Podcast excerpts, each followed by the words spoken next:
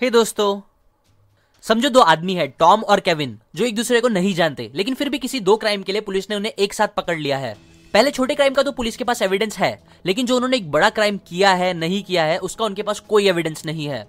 इसीलिए उन्होंने दोनों आदमी को अलग अलग जेल रूम में बैठा दिया है, जहाँ वो एक दूसरे से बात नहीं कर सकते, और फिर उन्हें एक ऑफ़र देना स्टार्ट करा। पहले पुलिस टॉम के पास गई, और उसे बोला कि, अगर तुम केविन के क्राइम का कन्फेशन दे दोगे उसके खिलाफ गवाही दे दोगे तो हम तुम्हें फ्री जाने देंगे बिना कुछ करे। और केविन को तीन साल की जेल होगी। लेकिन अगर तुम चुप रहे और उसने तुम्हारे खिलाफ गवाही दे दी तो वो फ्री होके चला जाएगा और तुम्हें तीन साल की सजा हो जाएगी। ये चीज़ बोल के वो वहाँ से चले गए। और फिर सेम यही चीज़ उन्होंने केविन को बोली। अब दोनों को पता है कि पुलिस के पास कोई एविडेंस नहीं है। इसलिए अगर दोनों चुप रहेंगे और कुछ नहीं बोलेंगे तो उन दोनों को एक एक साल की सजा होगी। लेकिन अगर दोनों ने एक दूसरे के खिलाफ बोल दिया तो दोनों को दो दो साल की सजा हो जाएगी। सो इन सारी चीज़ों को सोचते हुए उन्हें समझ आया कि चार आउटकम निकल सकते हैं इस सिचुएशन से। पहला, अगर वो दोनों चुप रहे तो दोनों को एक एक साल की सजा होगी। अगर दोनों ने एक दूसरे का नाम लिया तो दो दो साल की सजा होगी टोटल चार साल समझो। लेकिन प्रॉब्लम यह है कि अगर एक ने नाम नहीं लिया अच्छा बन के पर दूसरे ने ले लिया तो चुप रहने वाले को तीन साल की सजा हो जाएगी, जबकि नाम लेने वाला, धोखा देने वाला इंसान फ्री होकर आराम से चला जाएगा। इस प्रॉब्लम को बोलते हैं द प्रिजनर्स डिलेमा क्योंकि यहाँ किसी एक इंसान को क्या करना चाहिए, ये चूज़ करना बहुत मुश्किल है। हाँ अगर दोनों एक दूसरे से बात कर सकते हैं, बहुत भरोसा होता तो इतनी प्रॉब्लम नहीं होती। लेकिन क्योंकि सामने वाला इंसान इस सिचुएशन में भरोसे लायक नहीं हो सकता, और उसके डिसीज़न पे आपका फ्यूचर डिपेंड होगा, वो क्या बोलेगा, नहीं बोलेगा, ये आपको नहीं पता, इसलिए यहाँ आपका भी डिसीज़न लेना काफ़ी मुश्किल चीज़ होगी। एग्ज़ाम्पल आप बस अभी टॉम बन के सोचो। अगर वो केविन का नाम लेता है, जबकि केविन चुप रहता है तो टॉम बिना एक भी साल जेल में बिताए खुशी से अपनी फैमिली के पास चले जाएगा। लेकिन अगर केविन उसका नाम लेता भी है, जो वो ज़रूर ले सकता है तो उसके भी नाम लेने से दोनों को दो दो साल जेल होगी, बजाय बस टॉम के तीन साल अकेले जेल जाने के। और सिमिलर टाइप की सेल्फिश सोच केविन को भी आएगी। सो वो दोनों को लगेगा कि धोखा देना और नाम लेना ही बेस्ट ऑप्शन होगा उनके लिए। लेकिन ऐसा सोचना बेस्ट नहीं है। क्योंकि देखो दो दो साल मतलब टोटल चार साल हो जाएँगे इस मतलबी सोच की वजह से। बजाय अगर दोनों चुप रहते तो वो बस एक एक साल होगा। टोटल दो साल, जो किसी भी दूसरे आउटकम से एज अ टोटल कम है। और एक ग्रुप के हिसाब से देखे तो यही बेस्ट ऑप्शन है। लेकिन क्योंकि वो बस अपने बारे में सोचेंगे, ना कि एज अ ग्रुप तो इससे वो दोनों खुद को बचाने के चक्कर में एज अ ग्रुप तो खराब परफॉर्म करेंगे ही, बल्कि खुद अपने आप को भी और ज़्यादा तकलीफ़ देंगे। चुप रहते तो एक एक साल में सब सही हो जाता। लेकिन क्योंकि दोनों बस अपने बारे में सोचेंगे तो अब दोनों को एक के बजाय दो साल जेल में रहना पड़ेगा, जो कि डबल प्रॉब्लम है एज अ ग्रुप और उन दोनों के लिए। वैसे तो एक बनी बनाई कंडीशन है, लेकिन रियल लाइफ में भी ऐसी सिचुएशन बहुत होती है, जब लोग बस अपने बारे में सोचते हैं, जिसकी वजह से वो दूसरों का नुकसान तो करते ही है, लेकिन साथ ही साथ अपने आप का भी और ज़्यादा नुकसान कर लेते हैं। जबकि दूसरी तरफ़ जो लोग नाइस अप्रोच लेते हैं, वो दूसरों का भला करते हुए बहुत आगे बढ़ जाते हैं लाइफ में। सेल्फिश रहना और बस अपने बारे में सोचना, ये लाइफ में आगे बढ़ने की जरा भी अच्छी स्ट्रेटेजी नहीं है, और ये चीज़ को साइंस भी प्रूव करती है। एग्ज़ाम्पल एक similar prisoner's dilemma type situation का गेम बना के साइंटिस्ट ने स्टिमुलेट किया कंप्यूटर पे, ताकि वो पता कर सके कि ऐसी सिचुएशन में बेस्ट क्या होगा करना, जीतने के लिए। अगर कंटिन्यूसली ऐसी सिचुएशन आती रहती है एक के बाद एक तो।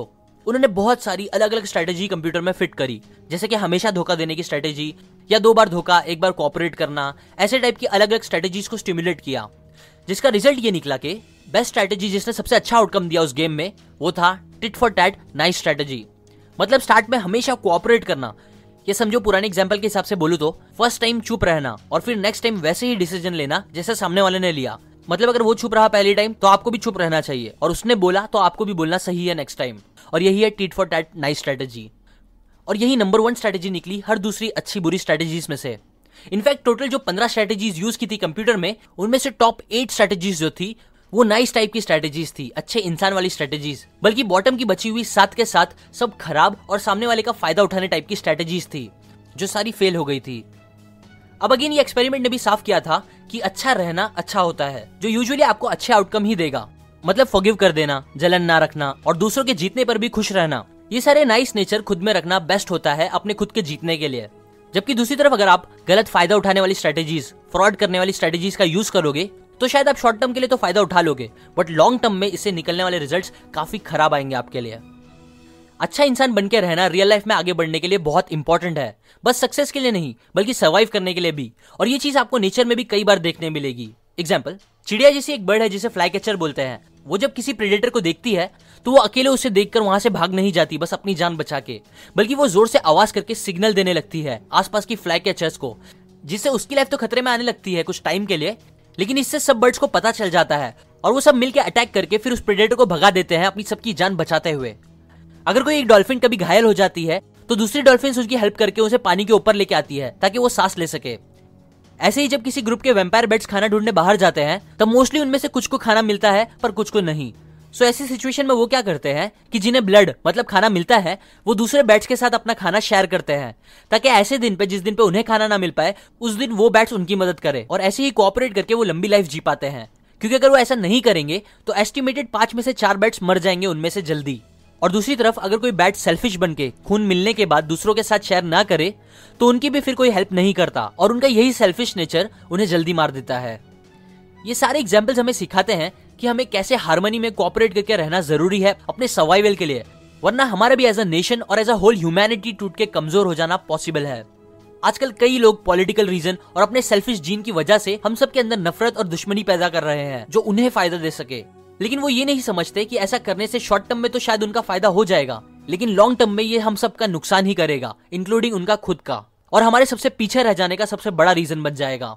इसीलिए बी नाइस नॉट सेल्फिश मैं तुम्हारी मदद करूँगा, तुम मेरी मदद करना। ये एटीट्यूड लोगों को आगे लेके जाता है और आपके अंदर भी यही होना चाहिए। अब इसी टॉपिक को थोड़ा अलग पर्सपेक्टिव से बात करूँ तो बाहर की एक फ़ेमस सेइंग है कि नाइस गाइज़ फिनिश लास्ट मतलब अच्छे लोग हमेशा पीछे रह जाते हैं। और हमारे अभी बहुत से लोग ऐसा बिलीव करने लगे हैं कि हाँ ये सच है। अच्छा होना अच्छा नहीं होता। और यूजुअली अच्छे लोगों को कोई पसंद नहीं करता। वो इतना अट्रैक्टिव नहीं लगते लड़कियों को और दूसरे लोगों को वो इतने कूल नहीं लगते, या ऐसी चीज़ें। पर सच तो यह है कि ये बात बिल्कुल गलत है। नाइस अच्छे लोगों की प्रॉब्लम ये नहीं होती कि वो नाइस होते हैं, बल्कि उनकी प्रॉब्लम ये होती है कि वो काफ़ी शर्मीले होते हैं। उनका सेल्फ कॉन्फिडेंस लेवल बहुत कम होता है और उनकी कम्युनिकेशन स्किल्स भी अच्छी नहीं होती, जिसकी वजह से ही वो लोगों को इतने अट्रैक्टिव नहीं लगते। जबकि यूजुअली जो खराब टाइप के लड़के होते हैं, वो कॉन्फिडेंस से भरे होते हैं। उन्हें बात करने आता है, उनकी कम्युनिकेशन अच्छी होती है। इसीलिए आप भी ये मत सोचो कि अच्छा होना अच्छा नहीं है, बल्कि बस अपनी कम्युनिकेशन स्किल्स और कॉन्फिडेंस पे काम करो। आप एनी टाइम सबको खराब लोगों से बहुत ज़्यादा पसंद आओगे। वो आपकी रिस्पेक्ट करेंगे, आपकी हेल्प करेंगे और आप पे ट्रस्ट भी करेंगे, जो कि खराब इंसान पे यूजुअली कोई नहीं करता। हंड्रेड्स ऑफ़ लोगों पे रिसर्च करी गई थी, जिन्होंने वॉलंटियर का काम किया था दूसरों की हेल्प करते हुए। ऑन एवरेज उन सबने साल के सौ घंटे मदद करते हुए निकाले थे। मतलब समझो एक हफ़्ते में दो घंटे। जिन पे रिसर्च करी गई और उनसे पूछा गया कि क्या ऐसा करके आपको फिजिकली हेल्दी महसूस हुआ, जिसके रिप्लाई में उनमें से ऑलमोस्ट सबने कहा कि हाँ उन्हें ये करके काफ़ी एनर्जेटिक फील हुआ और हेल्दी फील हुआ। फिर उनसे पूछा गया कि क्या आपको अच्छा फील हुआ ये काम करके? तो 96 परसेंट ने कहा हाँ उन्हें बहुत अच्छा लगा हेल्प करके। फिर उनसे पूछा गया कि क्या ये हेल्प करके आपका स्ट्रेस कम हुआ? तो इस पे 77 परसेंट लोगों ने बोला हाँ इससे उनका स्ट्रेस बहुत कम हुआ। और इतना ही नहीं, ये करके उनकी डीपर लेवल ऑफ़ फ्रेंडशिप हुई, अच्छे रिलेशनशिप्स बने टफ सिचुएशंस को देखकर उनके अंदर शुक्र की फीलिंग आई और बहुत अलग अलग तरीकों से अच्छा लगा। स्टीफन पोस्ट जो कि एक पीएचडी है, वो बोलते हैं कि अगर इन टाइप्स की सेल्फ रिपोर्टेड बेनिफिट्स जो लोग महसूस करते हैं किसी की हेल्प करते हुए बाय बीइंग नाइस अगर आप इन रिजल्ट्स को एक कैप्सूल में डाल के, ऐसी दवा बना के बेचोगे तो इससे आप रातों रात बिलियंस कमा लोगे लेकिन अच्छी बात यह है कि ये सारी फीलिंग्स के लिए आपको दवा खरीदने की नीड नहीं है, बल्कि बस अच्छे बन के रहने की ज़रूरत है, थोड़ी बहुत दूसरों की मदद करते हुए। इसीलिए हमेशा मिलकर रहे। ये लॉन्ग टर्म में हम सबको आगे बढ़ाने के लिए बहुत अच्छा होगा। और बुरे लोगों से इन्फ्लुएंस होकर कभी अपने अंदर नफरत पैदा ना करे। ये बातें मैंने आपको the selfish gene by Richard Dawkin इस बुक से बताई है। अगर आपको ये बुक खरीदना है तो आप डिस्क्रिप्शन में जाके खरीद सकते हो। और अगर आप इस बुक की फ्री ऑडियो बुक चाहते हो तो आप फ्री ऑडियो बुक से जाके ले सकते हो। और अगर आप मेरे वीडियोस को कभी मिस नहीं करना चाहते तो सब्सक्राइब करने के बाद बेल आइकन पर ज़रूर क्लिक करें और क्लिक करने के बाद सेंड ऑल नोटिफिकेशन भी सिलेक्ट करें। तभी आपको मेरे सारे वीडियोस के नोटिफिकेशन आएँगे, वरना नहीं आएँगे। शेयर करें इस वीडियो को अपने फ्रेंड्स एंड फैमिली के साथ ताकि सबका फ़ायदा हो और हमारा देश भी तरक्की करे। And finally thanks for watching.